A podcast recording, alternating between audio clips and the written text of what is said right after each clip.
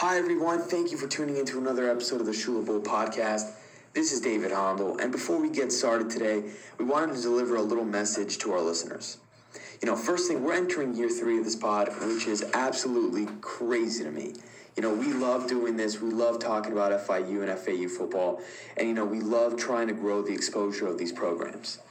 You know, but we really want to take this pod to the next level. We have some ideas of things that we want to do, and we were planning on starting last year. But with COVID and the pandemic, you know, that, that obviously wasn't really an option. However, as things seem to, you know, be turning the corner and, and brighter times are ahead of us, we really want to get going and really grow this thing. You know, things like merchandise or hosting watch parties or, you know, other things. We, we want to start doing that. We want to start interacting. We want to start really growing this thing and taking it to another level. You know, but that starts with getting sponsorships for the show. So what I'm here to ask is if you know someone or you know yourself or your company wants to sponsor this podcast, please reach out to either Eric, Shane, or I on Twitter you know, we greatly appreciate it, and we believe you will appreciate it too, because the ideas that we have will leave fans of both schools and fans of this podcast super happy and super excited. So that was my message. Thank you in advance, and now enjoy the show.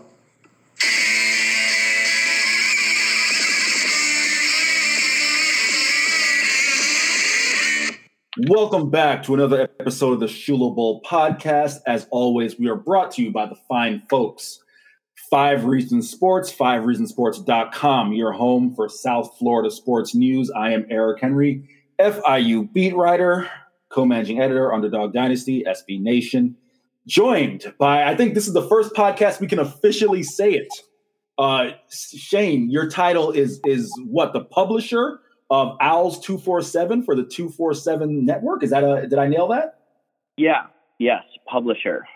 Uh, but moving, I, I, I skipped columnist. So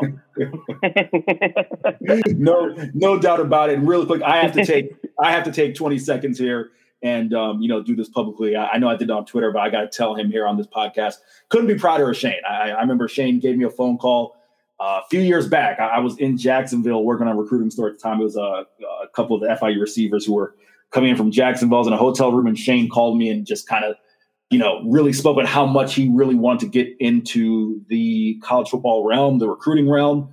And, uh, you know, I, I won't tell all of Shane's business, but he has made a lot of sacrifices to, you know, this this whatever modicum of success you want to assign to Shane being the publisher of the 247 site I can tell you uh, in conversations with him, it, it is a lot and it means a lot to him. And no one uh, is more passionate about FAU Owls football and South Florida recruiting that I can think of uh, than Shane. Maybe maybe Larry Blustein, but Blue's got you know another forty five years on Shane. So uh, yeah, you know, if I if I'm still, I, I, was with Blue this week, and if I'm still marching around in fifty years with Blue will probably outlive me at that point.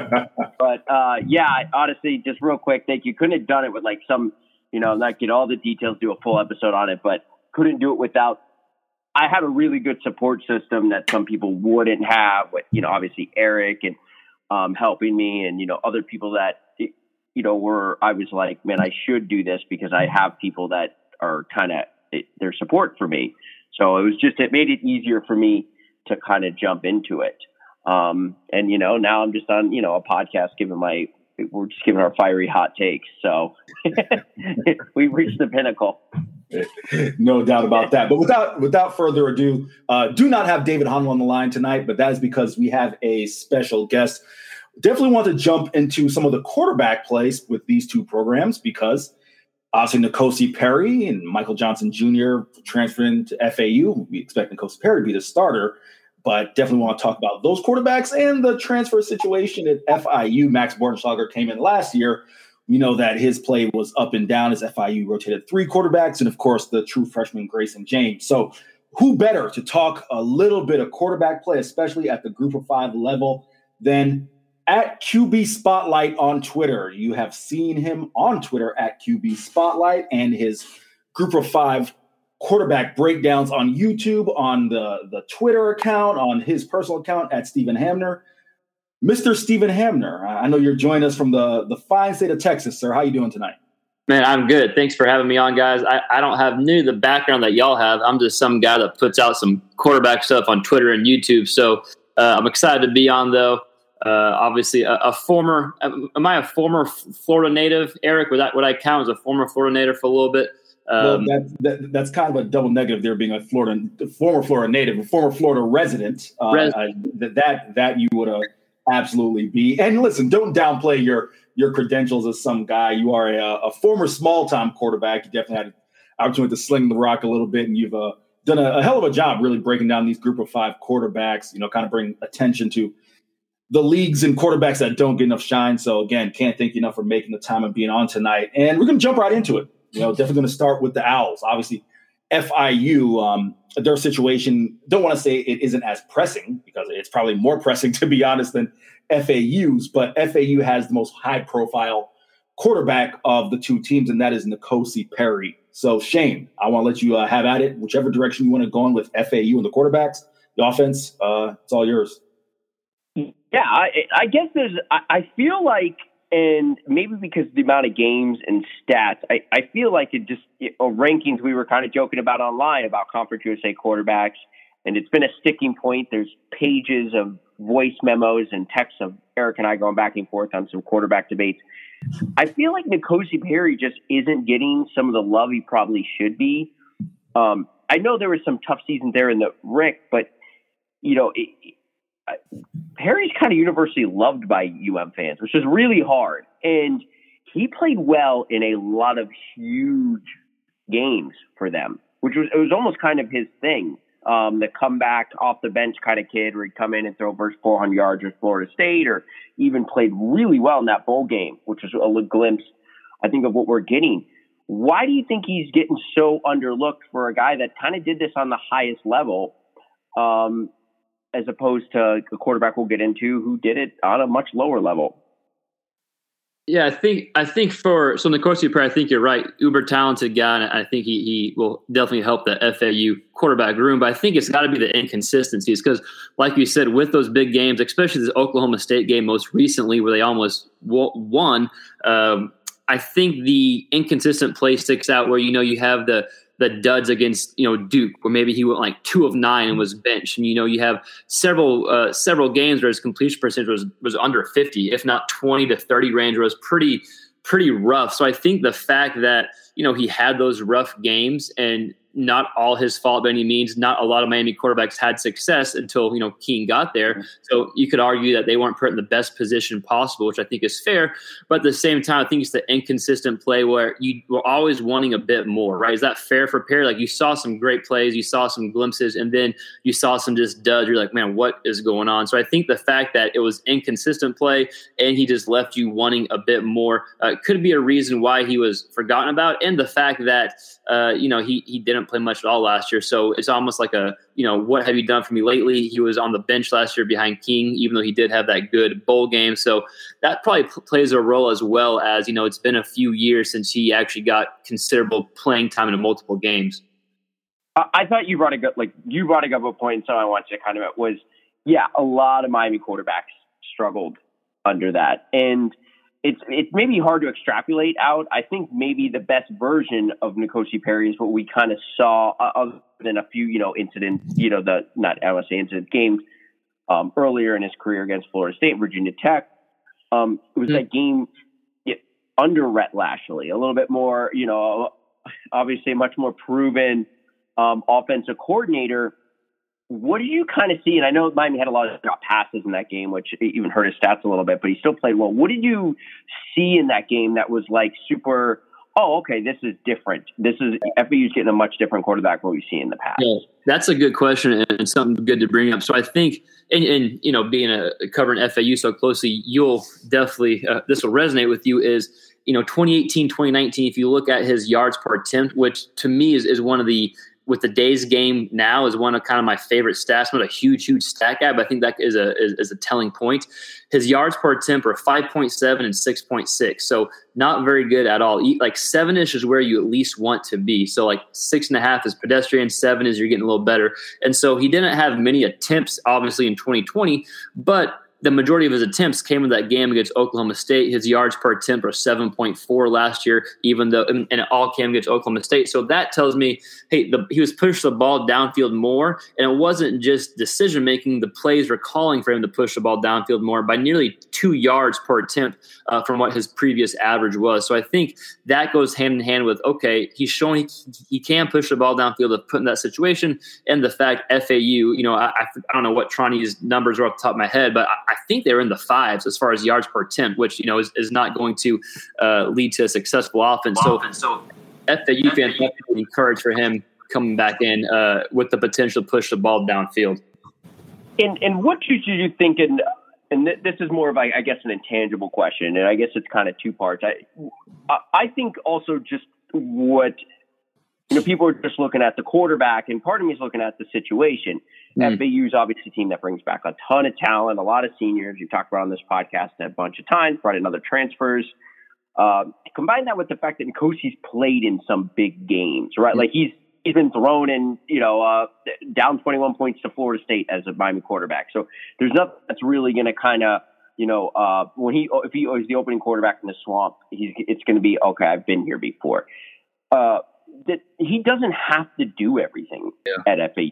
FAU's not even asking. He's not going to be asked to even be Chris Robinson. Um, it, how much do you think that kind of fits his game and is just the situation that he's in comparing it to the other quarterbacks in the league is makes him is even more beneficial for him. No, that's a good point. So let, us just say Perry comes in, he's average. To your point, if let's say if, FAU had average quarterback play last year, they probably finish the season much stronger, right? So if, if Perry just comes in as average, I think FAU is pretty good. If Perry comes in and you know is pretty good, then FAU has a chance to have a really good season. And I think his experience factor, the fact that he has had an up and down career, he's been the starter, been on the bench, all that kind of plays a role in the fact that he's gained valuable experience. Where I think he probably understands he's coming into a league where he doesn't have to do everything, but he's probably going to be a probably a superior athlete uh, to, to a lot of the, the competition he plays. So the fact that he knows he doesn't have to do anything, but as far as athleticism goes and his overall ability, he, he's going to he has the potential to be a top tier guy. So I think the experience that he's had uh, is probably going to help mindset wise uh, him knowing I don't have to do everything. I have good people around me. Let's just get them the ball and trust the system. Right. The biggest thing is trusting the system uh, that he's being put into, which I think he fits very well. By the way.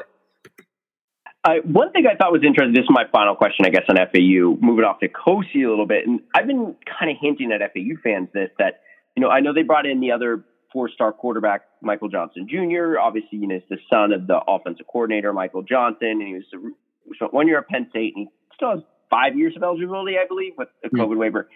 But I still believe that there's a good chance that Tronti is still kind of the true number two. That you know, Johnson's a long term, but I thought Tronti played okay at the end of the year. He wasn't uh, I mean, Javion Posey was kind of became a turnover machine. They probably win that. You know, uh, there's a lot of people think that if Tronti just plays starts the Georgia Southern game, they they might end up squeaking that one out. You know, uh, Posey I believe had four turnovers in that game or three. Uh, do you think that's safe to say that there there was enough in Tronti's game at the end of the year? I think he played pretty well versus Southern Miss, and he was okay in the bowl game. They just couldn't kind of clean it up in the red zone. Uh, that he could be kind of a safe number two? Yeah. I, yeah, I think for several reasons, and I didn't mean to be too too harsh, but I think on several reasons, for the simple fact he has a you know a, another full off season under his belt. You know, with the COVID years, is so hard, and it, it was really hard to to know like okay where should blame really go here? So while i think you kind of have an idea of what you're going to get from tronti i think at the same time you leave space for improvement for another year in the system uh, for another year to adjust to the players around him. So i think that's absolutely a, a fair point. And the fact he's got experience like you know in, in our jobs we think okay i want to be better next year. I want to be better the year after in my job my career i want to develop. So i think giving you know them the same uh, benefit that you know you assume uh, you know I don't want to uh, assume but but you, you would you would hope that you know they are able to develop as well so yeah I think you're right especially leaving room for him to develop um, and having that experience is is a safety blanket like you like you referenced uh, for the backup position. Actually, Eric, sorry, I do have one more FAU question if it's not too Go for much. Go for um, one was he, I liked Javion Posey a ton coming out of high school. I thought he had just all the skills. I thought his film actually looked good. I thought he was a little bit more of a polished passer. Um, I always point out that one of the big things is Lane kind of had him because they were really low on receivers. He got here as a freshman. They had Chris Robinson and Tronti, and Lane had him play receiver his true freshman year. He obviously um, they actually caught a touchdown pass from Nick Tronti that season. But so he didn't get kind of just behind the scenes developmental work as a freshman. Then obviously uh, there's a change of coach and COVID hit. So he, he, last year, a lot of people don't realize he'd only been a quarterback for a couple of months at mm. FAU, uh, mm. actually practicing. Do, do you, is there enough in his game where he could become a good quarterback down the road, or is it? Do you think maybe he could change positions, or he should change positions? I should ask. Yeah, I th- so I think uh, athletically, I think he could definitely change positions and be successful. Real quick story about Posey. So Eric will know this, and, and um, you know, I don't know what I'm supposed to say on, on, here or not, but I'm definitely a degenerate gambler, and so it's something I love to do. And I definitely remember placing points on the under uh, against FAU and FIU, uh, and then that was Posey's first game starting, I believe, and that's when he kind of went bonkers and had, had a hell of a game. So I did not end up uh, winning that bet. And so that's my first memory of Posey. Uh, but uh, uh back to being a semi-serious, very dynamic athlete, and he did show a bit in his arm too. Um, but yeah, I think I think absolutely if he's if he's coached correctly and, and developed correctly, he could be a, a, good quarterback. But just the, the his pure athleticism you can find a spot for him on the field, regardless what it looks like, regardless if it's a you know package situation, if he's a different position. So I, I, I definitely think there's a place in the field where, where his athleticism can fit, and you know you can get him the ball in, creative ways. I'm going to jump in here really quick. Uh, you know, shift away from FAU for a second, and Steve, to give you a heads up, we are going to get into Conference USA as well because Shane and I have yelled at each other over WhatsApp probably for the past five months, as as the rest of all of Conference USA Twitter has about Bailey Zappe. So we're going to get into Bailey Zappe in a minute, but want to touch on the FIU half of the Shula podcast here and just get your thoughts. You know, we've talked about it on QB Spotlight podcast. We talk about other other venues, other avenues. Excuse me. In terms of FIU, just you know, maybe a minute, minute and a half on what you saw from each quarterback last year and just you know maybe a short assessment and then we'll kind of get into um, maybe where you think they could project heading into 2021 yeah, absolutely. And like you said, something we've definitely touched on a lot over the past year. But I think with, with Max, he's probably gotten unfair criticism for the simple fact he was banged up. It was a COVID year and just so many, you know, unfavorable variables were going on. So you did see some good balls. And if you if you even watch this film from Maryland, uh, whenever he has time to actually get in a rhythm uh, set up, he can be a good rhythm passer. So that should be encouraging. The fact that he has a full off season and he's going in healthy. Uh, Kaylan Wiggins, of course, being a, a bit more uh, of an athletic quarterback, he, he, he's a good athlete, can run whenever he needs to. The passing's been a little shaky, but in his defense, there hasn't been a ton of opportunities. I can't remember the exact number, Eric. You probably have it the top of your head, your head, but I don't even know if he has 50 or 60 uh, pass attempts as a quarterback, and he's started several games. And so I, I, don't know if he's had a fair shot either. And then, of course, Stone Norton transferring out, and they got uh, Hayden Carlson and then Grayson James coming as well. So, um, yeah, I, I, think you expect a lot of improvement because you can only improve from last year. Uh, but I don't know if all the criticism was completely fair just because of the the factors that they were going through uh, with being a COVID year transfer coming in and uh, the offensive system that they were trying to learn. The number you're looking to recall is 57. That is the career pass attempts for one Kaylan Wiggins. Was going to go to Max, but I want to lay on, or excuse me, stay on that right there. Steve, hmm. how many pass attempts? And again, this is subjective, right? You know, because it depends on the offense and things that nature. But just generally speaking, how many pass attempts would you think you need to see? You know how they kind of have that deal. They say in the NFL, once you have 19 games or 20 games of starting experience, no matter where that comes from, you kind of know what you have in a quarterback. Yeah. What do you think you need to have in terms of just sheer pass attempts to kind of get an idea of, okay, is this guy an adequate passer or not? And I think to bring it back to Shane's point about Javion Posey, I think you could make the same point about both Posey and Wiggins in terms of, yes, their play as pure passers might be, excuse me, might have been a little bit shaky at best but it's not exactly like they have two or 300 pass attempts to their name. So just curious in your mind, what's kind of that target number that you think you need to see to kind of say, okay, this guy can or cannot develop into a more uh, you know sufficient passer and can play at the FBS level as quarterback.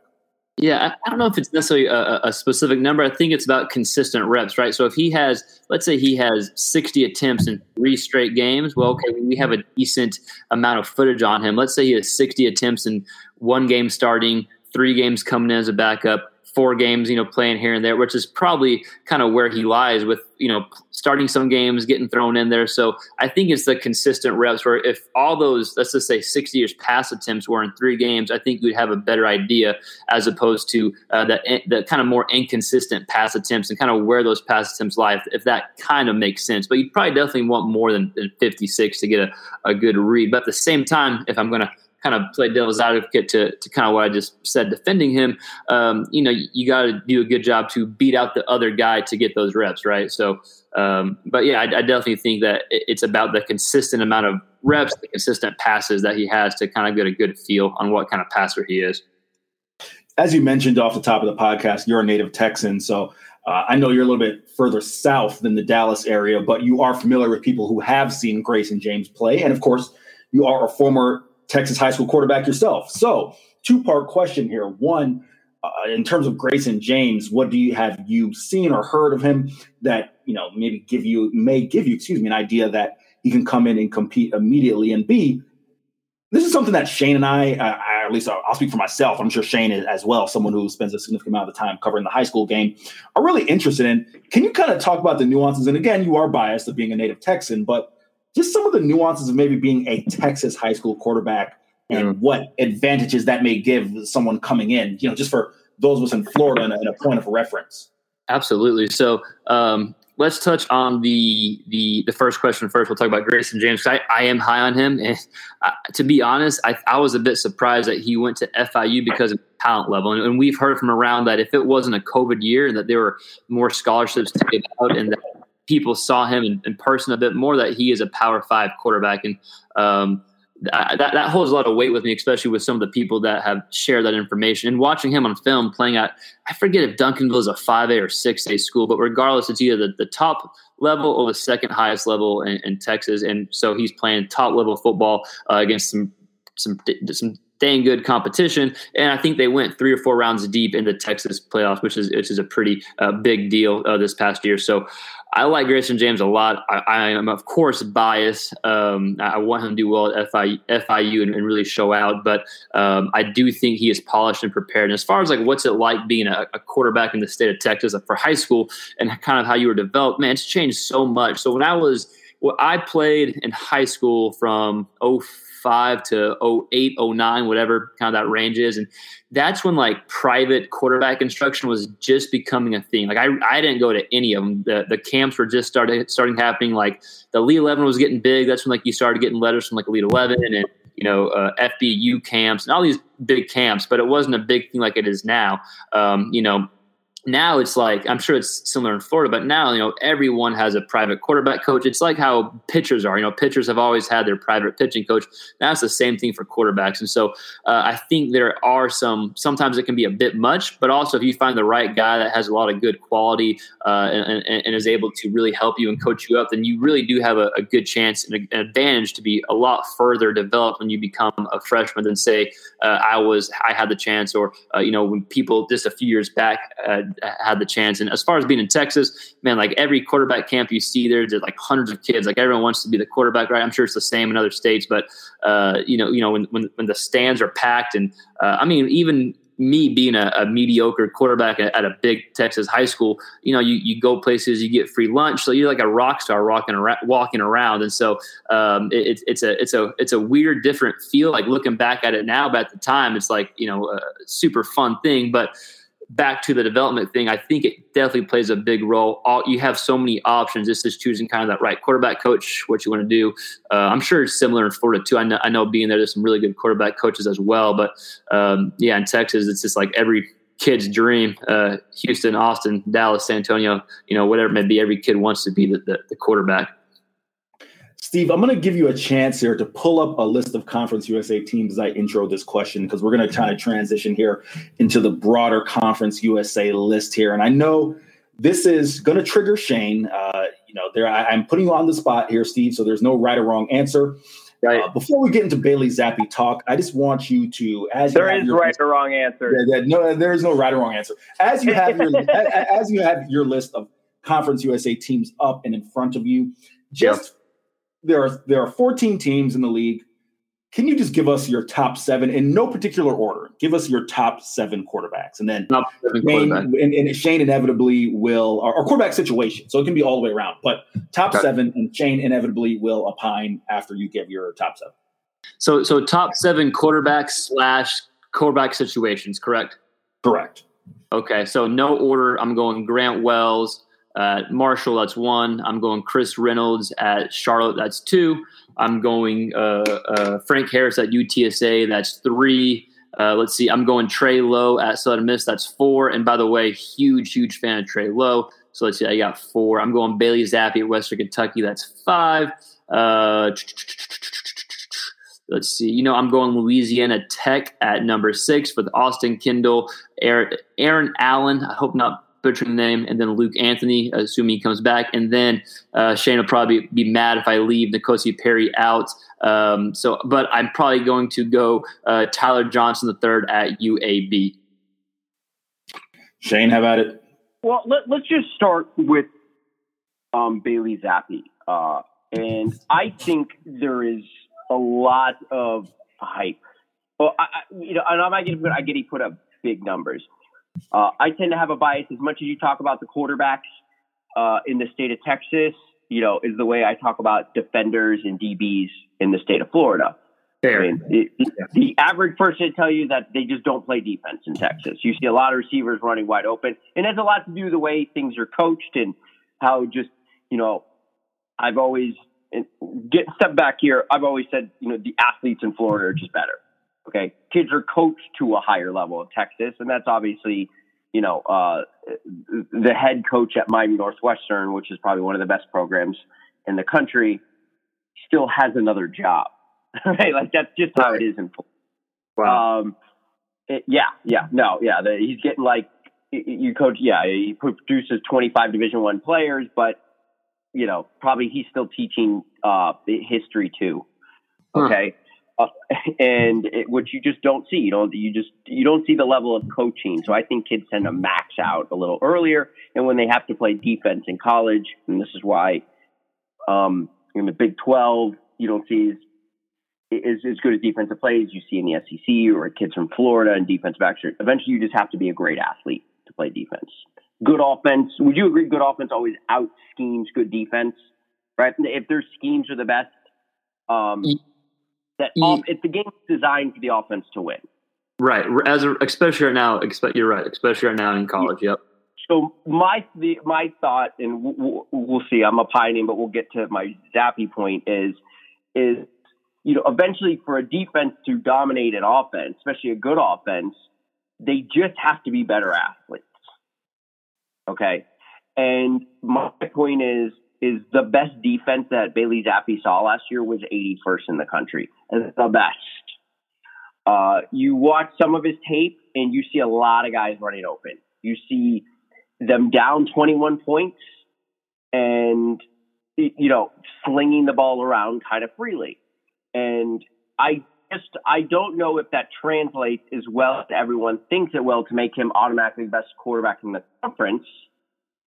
Um, when you see Marshall's and FAU's defense. Uh, I I just think it, we're talking, uh, you know, uh, uh, Quinn Ewers could have went out and thrown for 350 versus North Texas last year. Mm-hmm. Yeah, I mean easily he would have been he would have been in a jump at halftime. So it's it's just hard to watch this and knowing the quality. Louisiana Tech was the best defense he faced all year last year, and it's just hard for me to translate and be like, well, FAU was ninth in points last year. So I, I just want to know what you kind of think of that uh, line of thinking. Well, I, I, think I always enjoy the um, the kind of counterintuitive thoughts, and it, it, especially when it has uh, intelligent backing like yours. So I do see that point.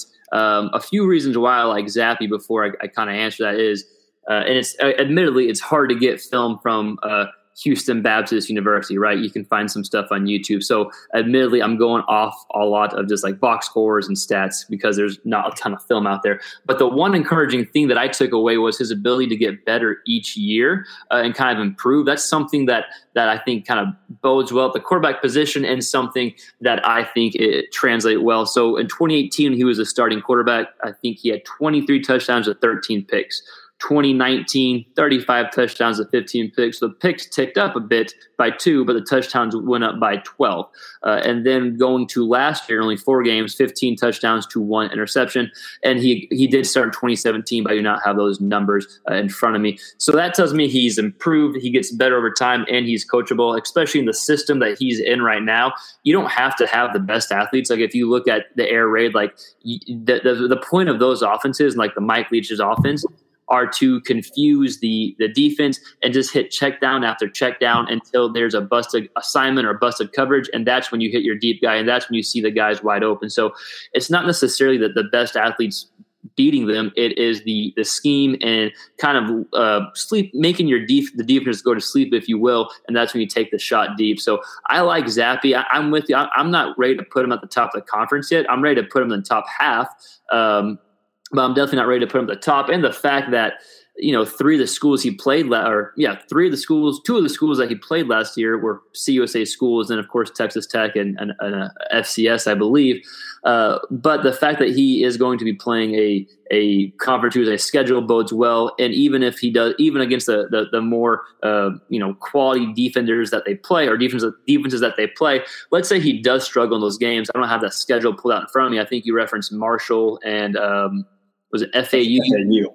Yeah. Yeah. So so let's just say he struggles against those teams and is mediocre or even bad, but is good against the other teams. And I still think he that's a good quality quarterback in Conference USA, considering the fact that you know Conference USA as a whole last year uh, was probably their worst year for quarterback play that we've had in the past few years. Uh, and so even if even if he does struggle a few games, I think he's going to have uh, good games and put up big numbers. But I wouldn't count out, count him out on on uh, on not playing well against those those defenses. But to your point, I think it's a fair point to bring up. Uh, but I would counter with the ability to improve. He's coachable. He's gotten better each year, uh, and I think I think I think he's in a good position right here. Um, but you know we'll have to wait and see. I want to jump in here really quick. Um, there's two points that I think are, are, worth making here, right? And this is, you know, Shane and I have had this debate. We haven't had it on air, but two points worth making. And uh, I'll let Steve you opine on it, and then Shane can come back and get his opinion as well.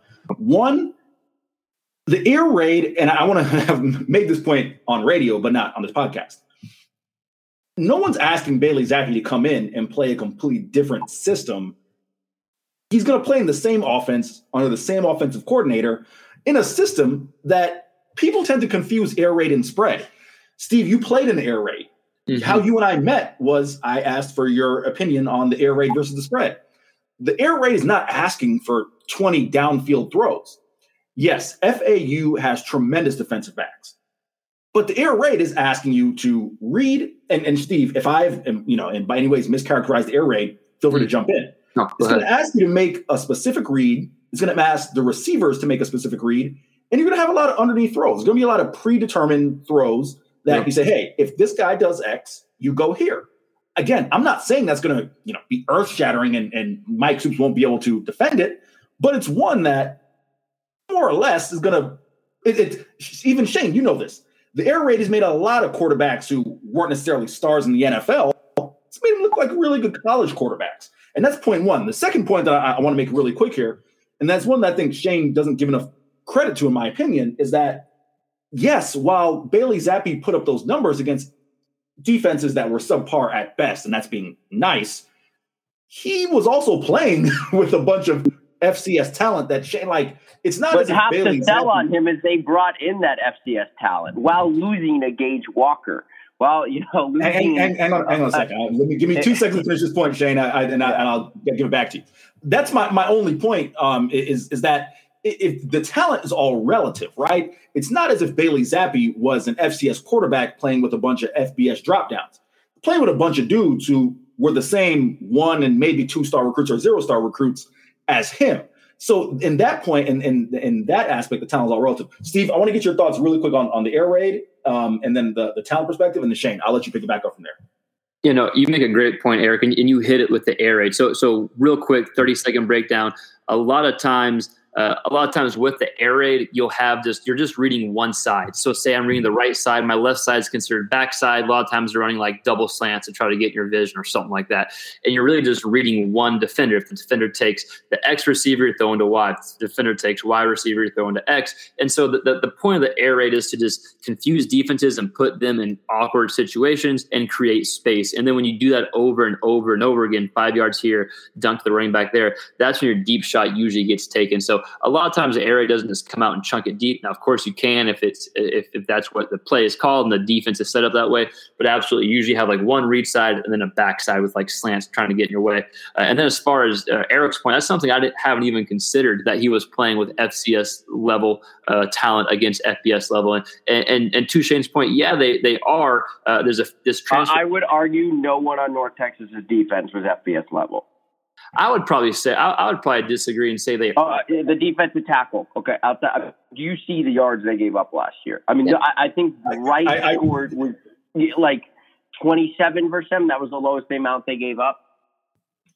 Shane, Shane, really quick, Steve. I'm just going to ten seconds. Yep. Shane, you and you and I've had the the recruiting rankings debate a million times off air. You now are currently employed by a site that uses recruiting rankings, right? North Texas's defense has seven three star recruits. Whatever you want to call three star in terms of FBS or FCS, they have seven three star recruits, whereas at Houston Baptist, they had none. So, to your point, I, I would argue otherwise that they have FBS level talent. Whether you like the uh, talent or not is different. Got to check the ratings guy in Texas. Um, but my point is, I mean, I just, I don't, and, and you can finish your thought, but you know, I have some thoughts on the air raid. I'll let you just finish what you were saying. Yeah, go, go ahead, Steve. No, no, I was just saying to the fact that that just because they got torched, I, they're, they're probably a lot of FBS level guys, but the, the, the, system and the scheme and putting them in one in a position is, is totally different than if they're you know quality players.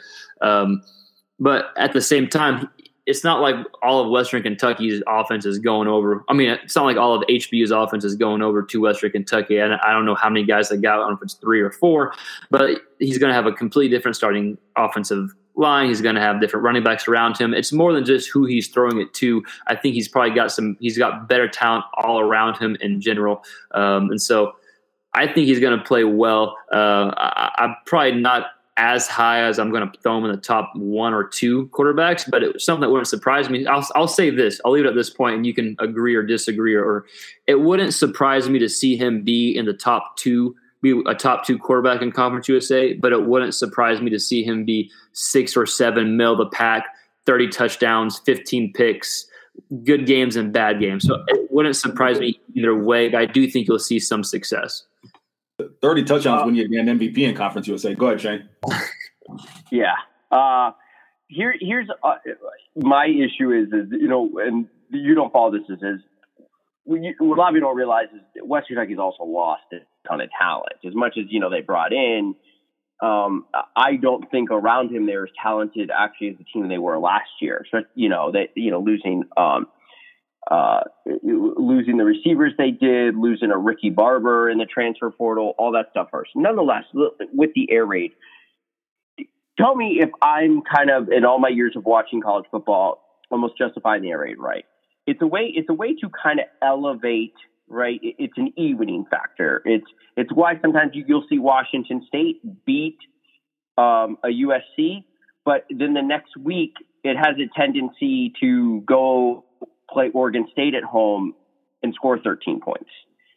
No, yeah, absolutely. Uh, it, it, it, will even it, but then if it's it's it, in a way it's like the triple option, right? It, it has its it has its inconsistencies, and uh, it, some I don't know how that will play. Now you're taking the same talent and kind of bringing it up, uh, you know, to almost to a higher level. So I, I guess just it'll, it'll be weird to see, you know, which teams kind of figure out the um, air raid. I, I do think there's an element. FAU's defensive coordinator is, um, is uh, Mike Stoops now. So who's from the obviously played years in the Big 12 and has seen his fair share of Texas Tech and um, I guess Oklahoma State to a degree runs a true air raid. You know, I, I guess Leach probably runs right, right, the purest form of the air raid, and there's kind of variations of it. Is that safe to say?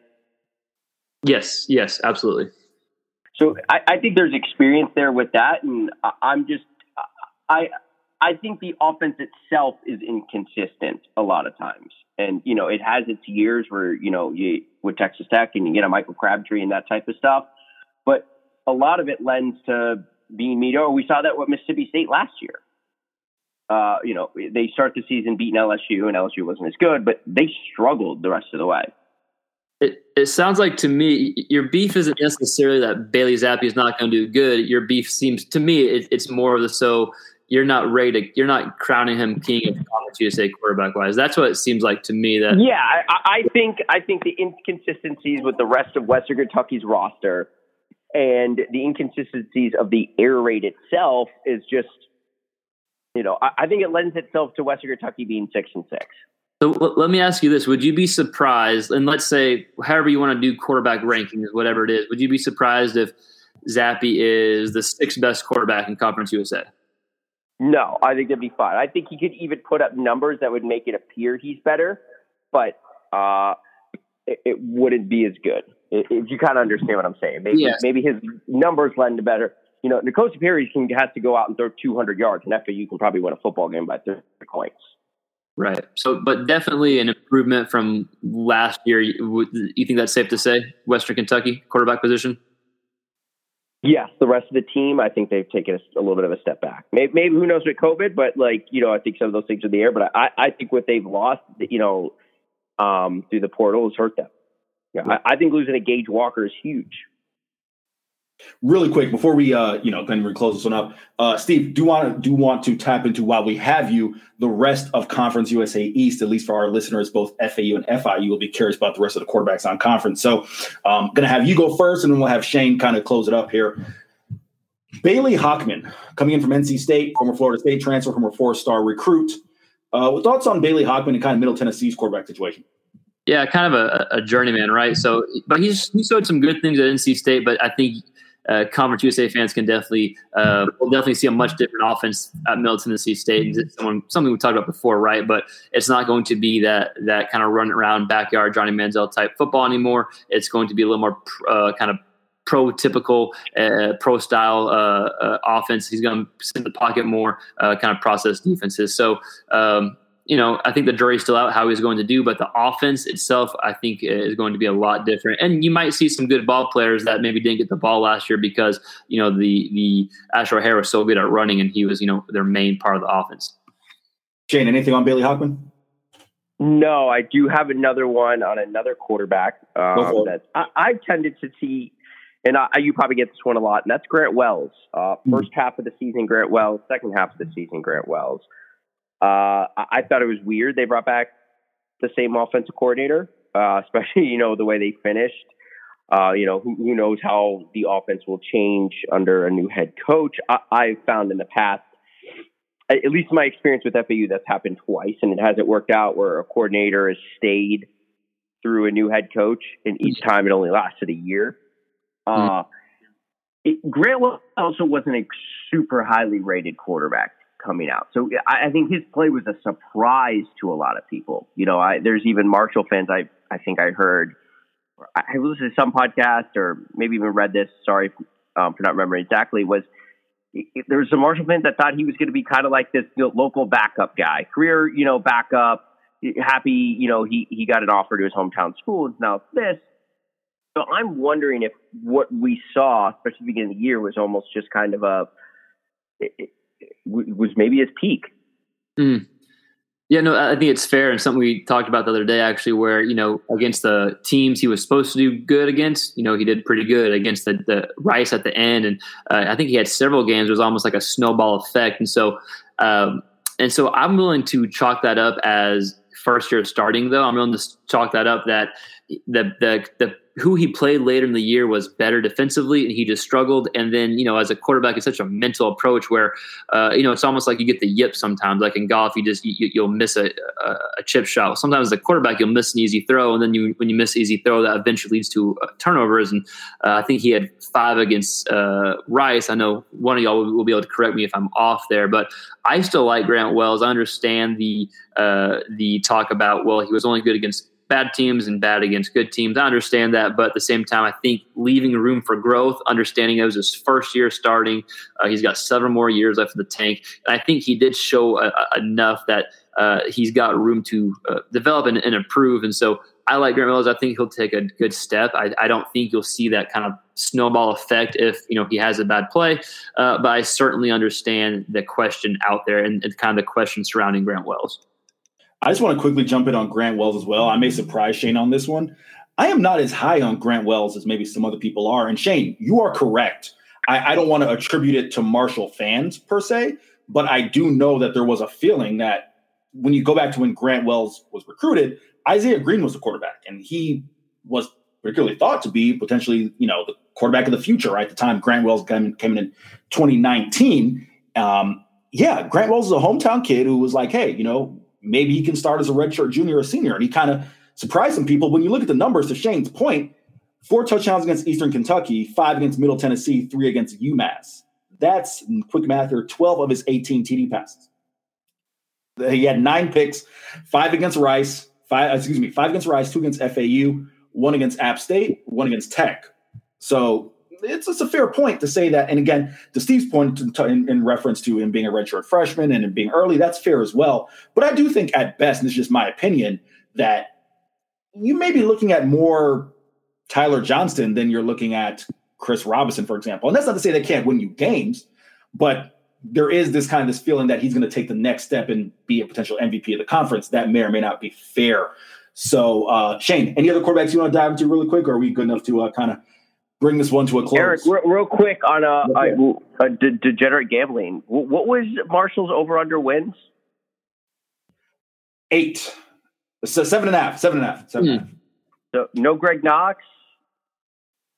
No, Brenden Knox. Knox. Correct. Brenden, I always say Greg Knox. He always it's. it's it's the Florida State thing. yeah, it's the uh, no no Brenden Knox, uh, no Brock Thompson, Correct. No Devontae uh, Beckett. Uh, yeah, uh, no Beckett. Uh, no Cain Madden. Um, yeah, I I'm just saying, people. Let's. I, I, I, will. I was. I will. Before we bring this episode to a close, and again, we want to thank Steve for making the time. I will reveal my vote on this podcast. I did vote FAU to win the division. I did not vote them to win the conference. I voted UTSA. He voted for Western Kentucky. He was the lone Western Kentucky vote. Don't let him. That is not true. Shane seen my vote. I voted for FAU. I voted for UTSA to win the conference. So uh, I am uh, not in the uh, in the the group there of them hammering the over. But with that, Steve, want to thank you again for making the time. As always, you can catch this podcast at Five Reasons Sports, your home for South Florida sports news, on Twitter at number Five Reasons Sports at Pod on Twitter. You can find me on Twitter at Eric C. Henry underscore. You can find Shane on Twitter at Marinelli Shane. And can't forget this at Owls247. That correct, sir? Yes, sir. At Owls247. You're home for FAU recruiting news and uh, everything else FAU. So, again, shout out to Shane for getting that there. Last but not least, want to thank Steve. You can find him at QB Spotlight and at Steven Hamner. That's S T E V E N. Hamner, H A M N E R, for all things group of five quarter play and group of five uh, quarterback coverage. Does a phenomenal job as always. Thank you for listening. Happy football watching. We are less than 40 days until the start of the 2021 season. So soon enough, we will be back with our FAU and FIU season preview. And uh, Mr. Hondo will be back as well at Mr. Hondo 321. Happy football watching, everybody.